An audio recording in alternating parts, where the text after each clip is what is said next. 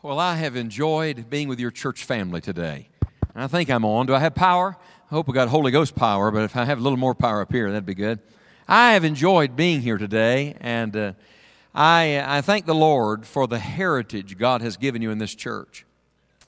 I've thoroughly enjoyed getting acquainted with Brother Prater and uh, talking with him. He reminds me in so many ways of my dad, who's been a faithful pastor for many years. And now to see what the Lord has done and uh, raising up the pastor you have now, preparing him, preparing you, uh, wedding the two together. I just think, honestly, it's, it's so tremendously encouraging. And I'm in a lot of churches, but I want you to know that your church has a tremendous opportunity to make a difference for the Lord. Now, you are making a difference. But I believe this. I believe the most fruitful days in this church God wants to be the days that lie ahead. What you see and sense now in the place, this could be all there is. That's possible. When people get content and they say, well, you know, we're, we're, we're there, then that's all that ever happens. And this is, this is where you die. Or this could be the foundation that everything else builds on to reach many more for the cause of Jesus Christ. I'm praying the latter for you. And uh, I, I want to ask you to do one thing for me, for my family. I want to ask you to pray for us. We need your prayers and the work God has called us to. And maybe I'll give a more personal word about that at the end of the meeting. But let's get to the Word of God, shall we? I want you to open your Bible with me again to the book of Hebrews, to Hebrews chapter number 12. And uh, really, we're just touching the hem of the garment here. We, we haven't scratched the surface.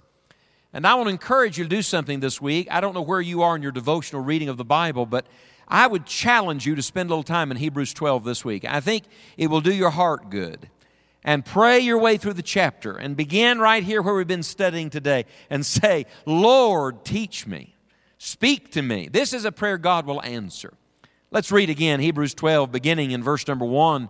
The writer of Hebrews says, Wherefore, seeing we also, that's an interesting word, that also. We're in the also. People talk about the people in Hebrews 11, and they almost put the people in Hebrews 11 on some pedestal. Listen to me. There's only one person on a pedestal, and that's Christ. The people in Hebrews 11 are just examples of faith in God, but we get in on that. In fact, the end of the previous chapter says that God provided a better thing, that they're not going to be made perfect till we get there. In other words, watch this please, we all are together in this because we've all put our faith in the same person. Wherefore, seeing we also are compassed about with so great a cloud of witnesses, let us lay aside every weight and the sin which doth so easily beset us and let us run with patience the race that is set before us. Looking unto Jesus, the author and finisher of our faith, who for the joy that was set before him endured the cross, despising the shame, and is set down at the right hand of the throne of God. Uh, do you see in verse number one, there's a race set before you, and in verse two, there was a joy set before him? It's a personal thing. There's a path that Christ had to walk. There's a path that God has chosen for you to walk. You don't get to choose all of that. You don't get to pick the twists and turns on the journey. And right now, if you're wondering, what is God up to? Just rest in this the Lord is the one who sets the course. When you come to verse number three, I just love this word for consider him.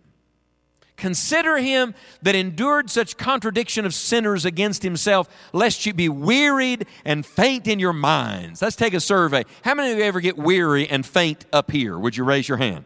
Now, join the club.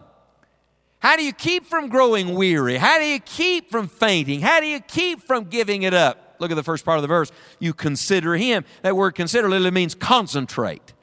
It's a word of concentration. In fact, this is this is not part of the message. Forgive me. Just give me 60 seconds. How many of you give me 60 seconds? Would you raise your hand? Good. That's at least 30 minutes right there. So go back just a few pages to Hebrews chapter 3 and mark this in your Bible. Look at Hebrews 3, verse 1. Wherefore, sound familiar? Holy brethren, partakers of the heavenly calling. What's the next word, church? Circle it in your Bible. Same word. Consider. And who are we to consider? It's not a what, it's a who. Consider the apostle and high priest of our profession, Christ Jesus. That sounds a lot like what we're reading in Hebrews 12, doesn't it? The one who's seated at the right hand of the Father. He's, he is the apostle, that's the one sent from God to us. And he's the high priest, that's the one who goes on our behalf to God. Aren't you glad the Lord Jesus is the one who makes the connection both ways? And we're to concentrate on him, we're to think on him. Selah. Paul, stop. Think about this for a moment. Think how great your Christ is.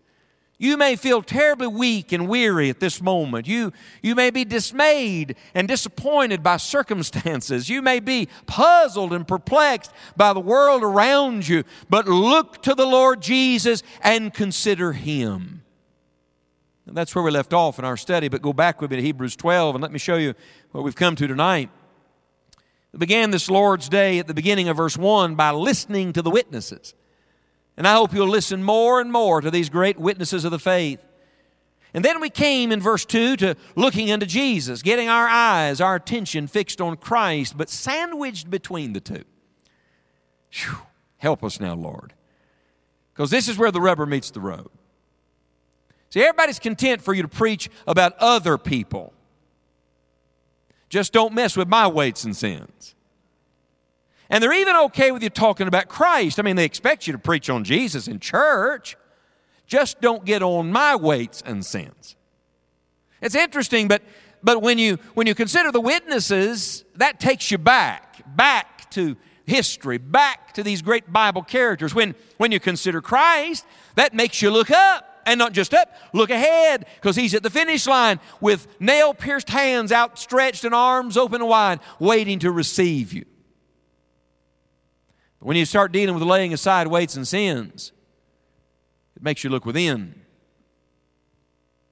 It's hard. Search me, O God, and know my heart. Try me and know my thoughts, and see if there be any wicked way in me, and lead me in the way everlasting. There are two expressions that begin the same way in this verse. Would you mark them in your Bible? In verse number one, there is, let us lay aside every weight and the sin which doth so easily beset us. And then the second one, and let us run with patience the race that is set before us. This is, this is a frequent expression used throughout the book of Hebrews. There's a lot of let us's in Hebrews. Let us consider one another. Let us not forsake the assembling of ourselves together as the manner of some is. By the way, I'm sure glad you all kept that one tonight on this Lord's Day evening.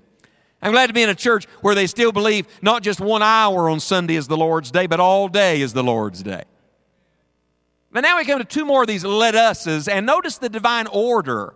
It doesn't begin by saying, let us run with patience the race set before us. It begins by saying, let us lay aside every weight and the sin that does so easily beset us. Do you know why that is? Because, watch please, God, a God of divine order, He does all things decently and in order basically is showing us that you can't keep the second if you won't keep the first.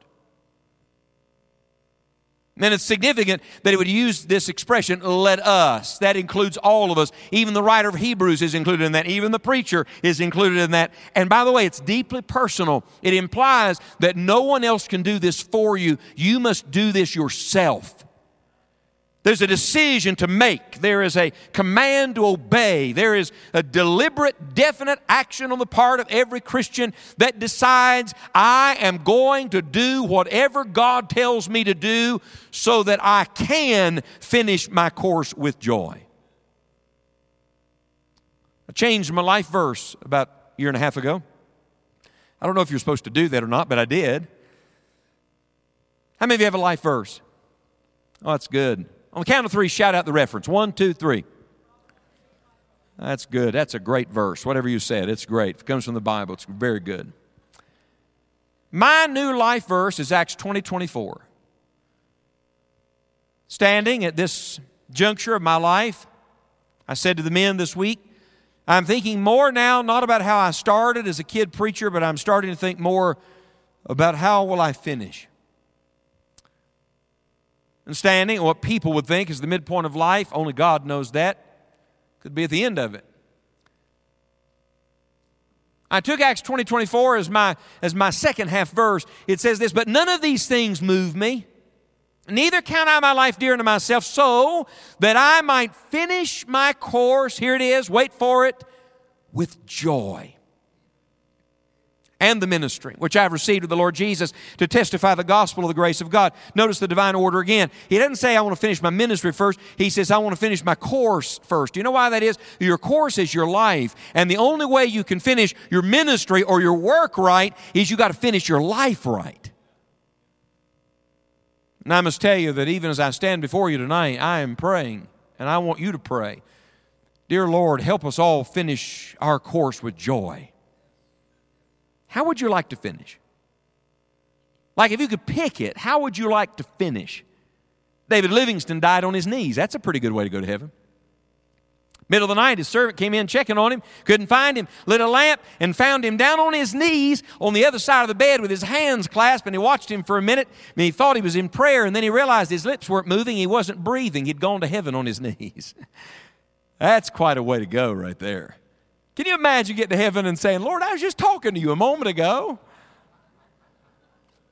V. Raymond Edman, who wrote one of my favorite books, They Found the Secret. He was the last really strong president at Wheaton College. He died in the chapel service preaching. Whew, for a preacher, that's the way to go. Not for the congregation, but for the preacher, it's a pretty good way to go.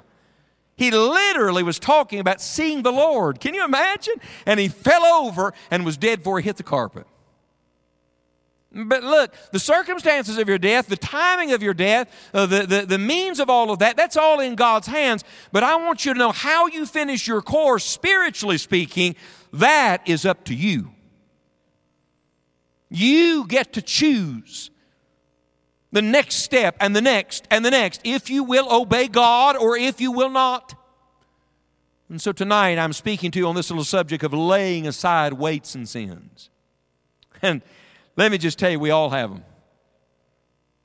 Everybody has them. And if you're saying right now, I hope she gets right with God tonight, I'm glad he's here. He really needs this sermon.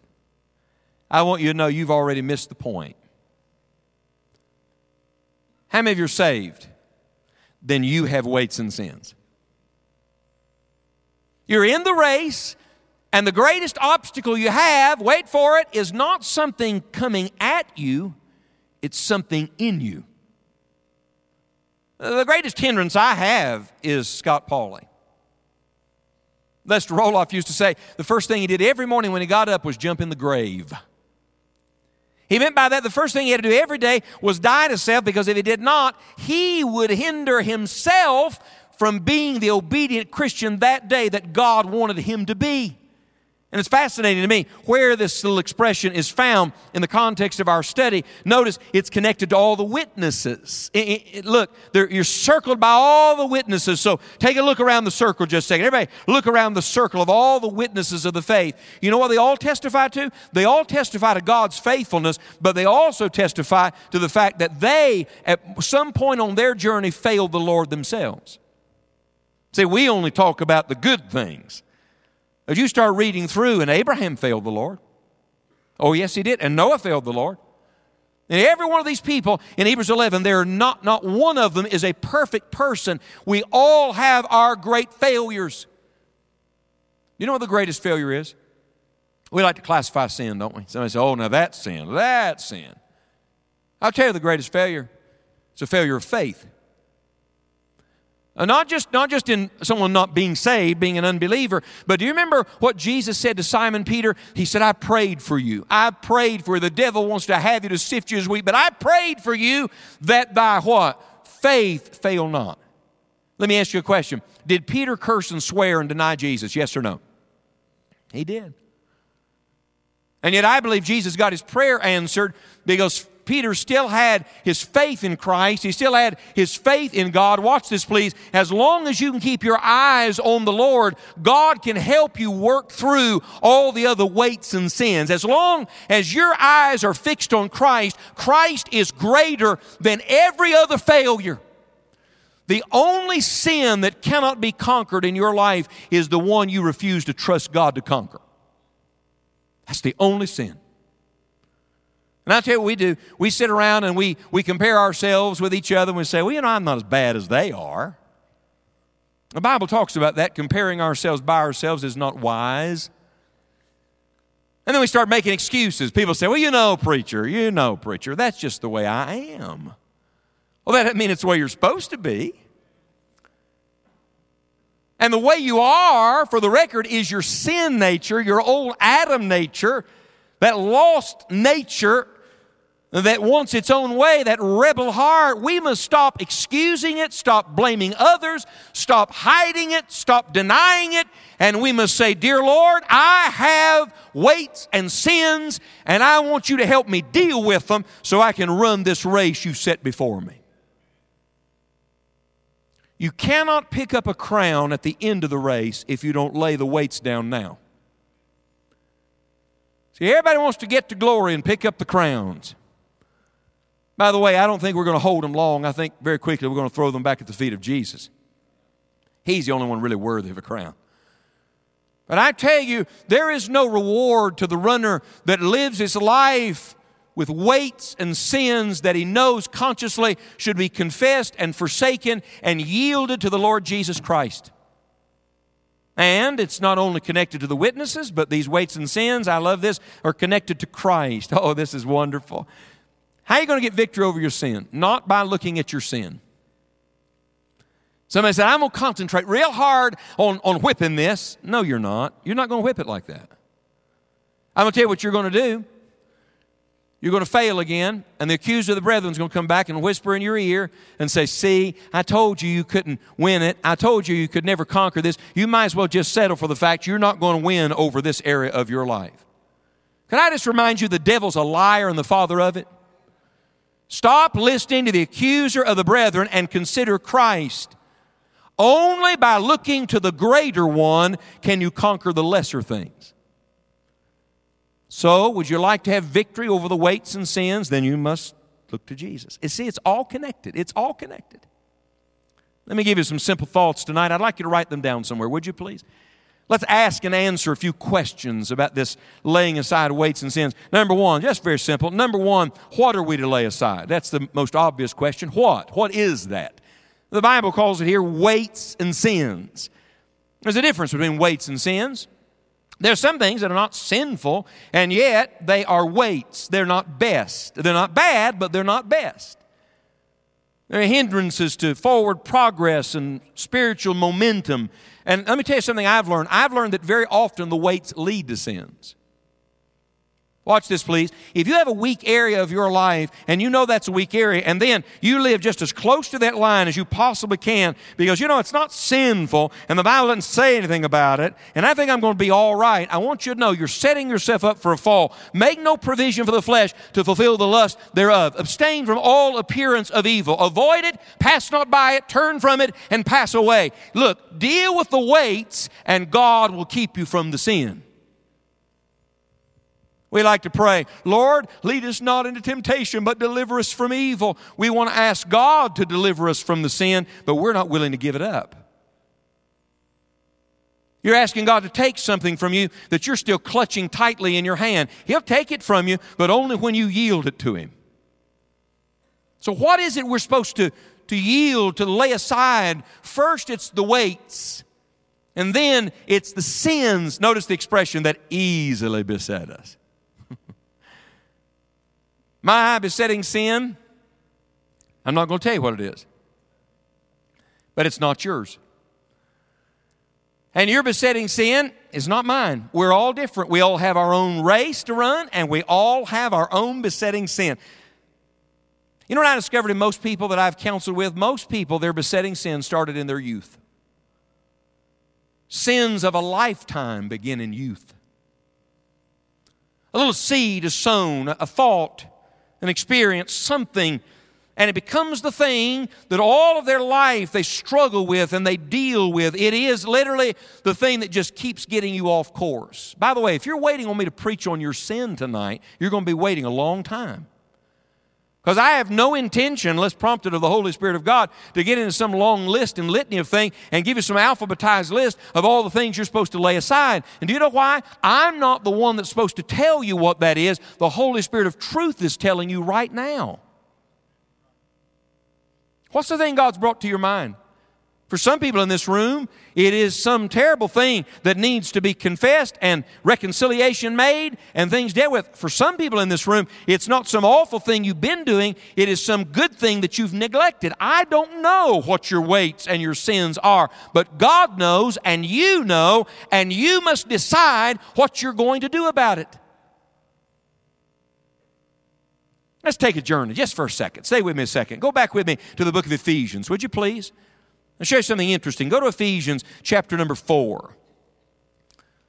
Mark this in your Bible. Ephesians 4 and verse number 22 says, Paul writing to the believers in Ephesus, I love this, verse 22, that ye put off concerning the former conversation the old man, which is corrupt according to the deceitful lust. Put it off. It's another way of saying, lay it aside Look at verse number 24. Here's the positive side. And that ye what? Put on the new man, which after God is created in righteousness and true holiness. Literally, look here just a second. It's like changing clothes. He says, take one coat off, put another one on. Or, or to use the real analogy of, of awaking from sleep and coming into the light, lay off the bed clothes and put on your daytime clothes. Too many Christians walking through life with their nighttime clothes on. I was walking through an airport this week, actually running through an airport this week, and there was two ladies in front of me, and I, I, took a double take. You know, you see a lot of strange things in airports anyhow. But I took a double take. They, both of them were in their pajamas and their house shoes. Walked through the airport. I thought, that's comfortable. I mean, that's the way to travel right there. It's unnatural. May I say to you, there's too many of the children of light still wearing the nighttime clothes, and God says, lay that aside and now put on the new man, put on the armor of light.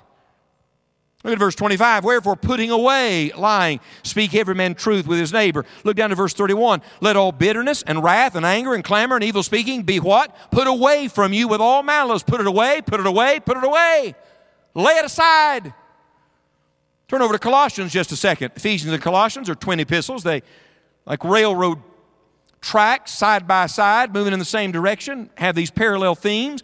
Look at Colossians chapter 3 and verse number 8. But now ye also put off all these anger, wrath, malice, blasphemy, filthy communication out of your mouth. Lie not one to another, seeing that you put off the old man with his deeds. And, verse 10, have put on the new man Verse 12, put on therefore as the elect of God, holy and beloved, bowels of mercies, kindness, humbleness of mind, meekness, long suffering. You know something that struck me today as I looked at these verses?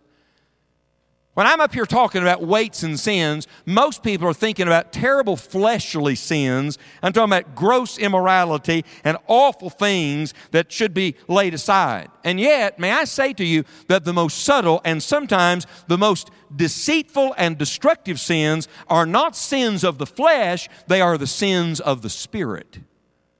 And did you notice that in Ephesians and Colossians, he's dealing not with surface sins, but spirit sins? Bitterness, unforgiveness, jealousy, envy, strife. People say they want to have revival. I wonder if they really do. Because when real revival comes, people not only have to get right with God, they have to get right with each other. Show it to you again. Turn over to the book of James. We're headed back. I'll go over to James just for a second. Look at James chapter 1, verse number 21. Same thought, same truth. Wherefore, James 1:21, lay apart. That's another way of saying put it off, lay it aside. Lay apart all filthiness and superfluity of naughtiness and receive with meekness the engrafted word which is able to save your souls. He said, look, get rid of the weights and the sins and put in the word of God. That's the principle of replacement right there. He shows what should go out and what should come in. Uh, turn over a couple more pages to 1 Peter chapter 2. You'll, you'll see the same principle. Wherefore, laying aside all malice and all guile and hypocrisies and envies and all evil speakings, as newborn babes desire the sincere milk of the word that ye may grow thereby. Do you see that in both James and Peter, there's this correlation between laying aside sin and taking in the word of God? You want to be clean? I'm going to tell you what I've discovered. I've discovered the difficult thing for me is not getting clean, it's staying clean. And there's only one way to stay clean, and that is every day I must lay aside what God by His Spirit tells me to lay aside. Look, keep short accounts of sin with God. Repentance is not an event, it's a way of life. And you live every day dealing with your sin in the presence of a holy God and living in His presence. And then every day you pour in the cleansing water of the Word of God. It is the only way to stay right with the Lord. What are we to lay aside?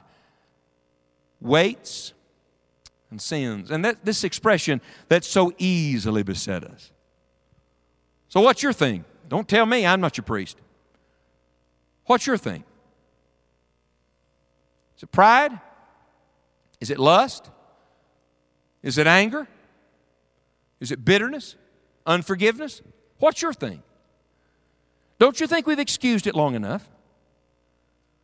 Don't you think we've said, well, you know, that's, that's just me, that's just me?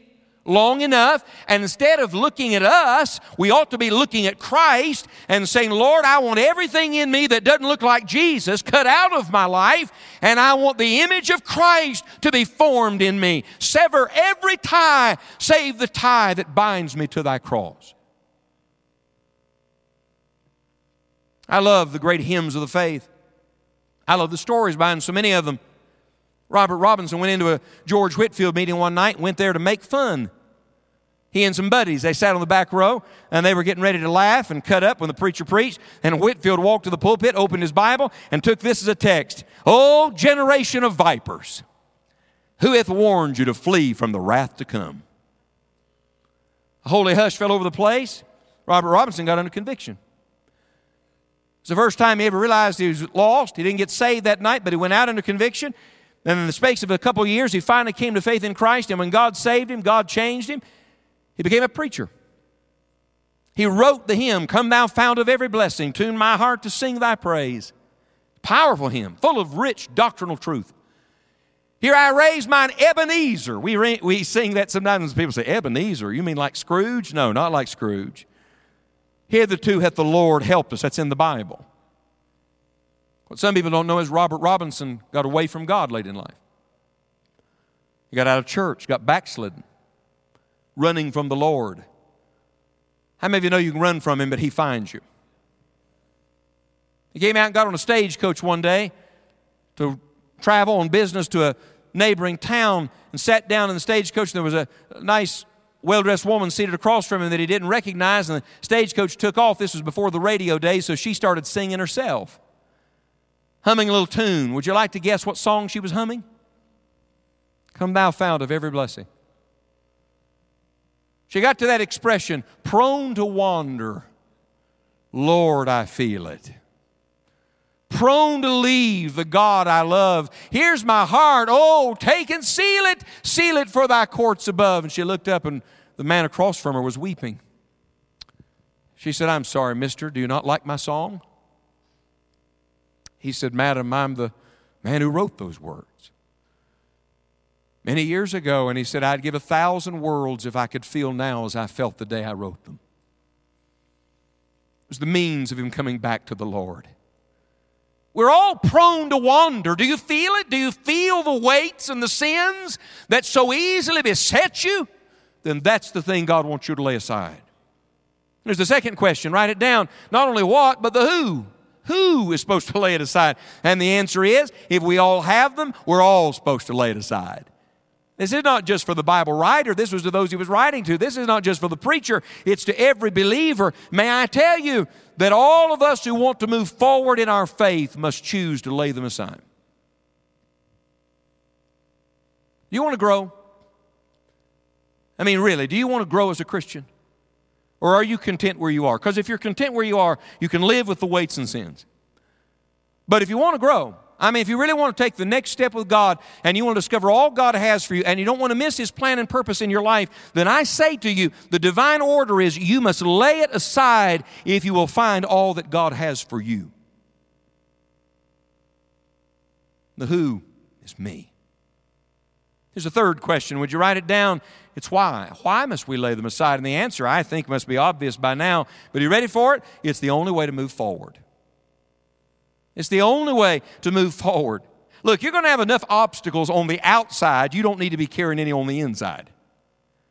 And the runner may practice with the weights, but at some point he lays them aside. He removes every hindrance and encumbrance so that he can run and win the prize. And that's what the Bible writer is saying. If you want to finish in victory, then you must determine to lay aside everything that would keep you from that. And for the record, it's not just about you. See, the race we're in is a relay race. Somebody's coming along behind you.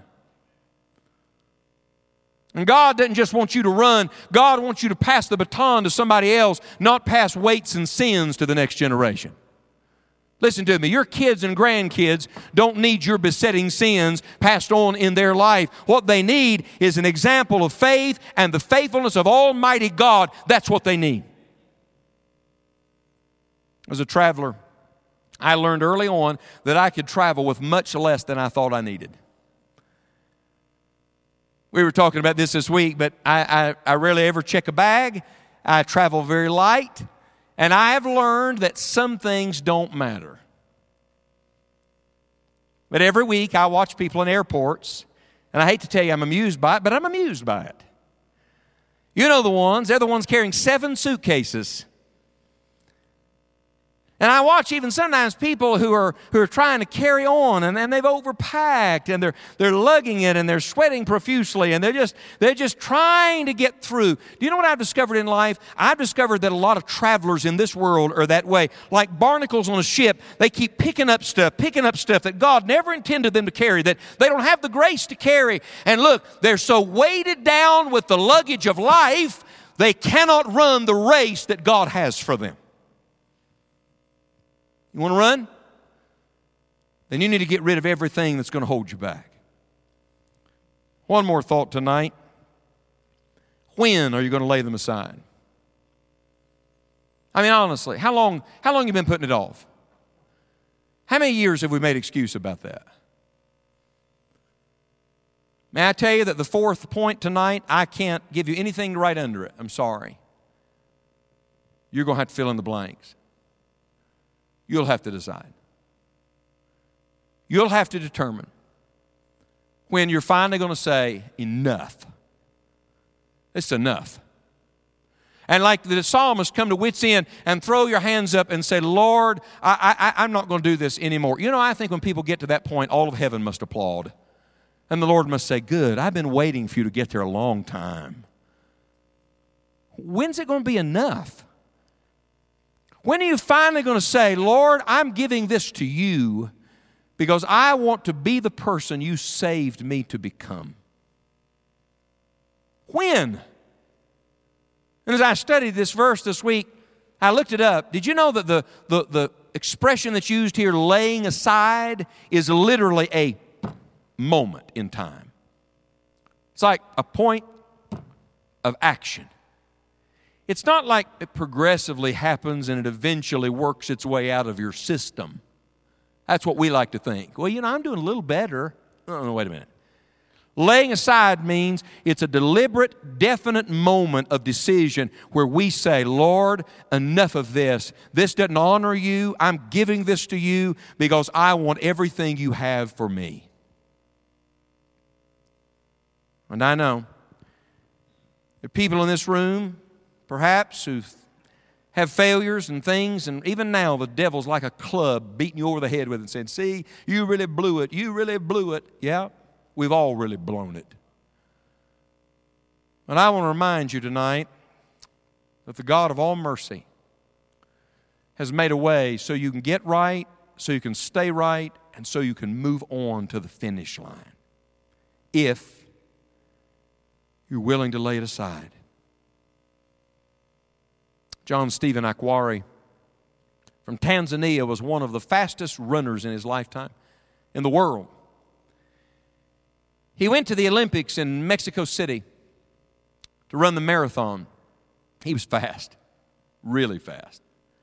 He was the favored in the race, and for most all of the marathon, he led. And then, somewhere coming back into the city, out in front of the pack, John Stephen Akhwari tripped over his own two feet. Nobody tripped him. Can't blame anybody else. He just fell down. And it was a terrible fall. When he fell, he terribly messed up one of his legs. It was bleeding profusely, and he couldn't run on it. He could barely walk on it. And for a little while, or a little while, all the people there who were watching, they oohed and awed. You know how they have a little pity for a few minutes. And then, guess what they did? They moved right on with the rest of the pack. As runner after runner passed him by, And the chance of glory and gold was gone in a moment. an hour, an hour after the winner crossed the line in the stadium in Mexico City, a man in excruciating pain, blood running down his leg, limped into that stadium. Most of the spectators were gone by now. And John Stephen Akhwari, with everything in his being, pushed himself and collapsed across the finish line. A reporter was standing nearby and he came over to him and he said, Mr. Akhwari, you knew you weren't going to win.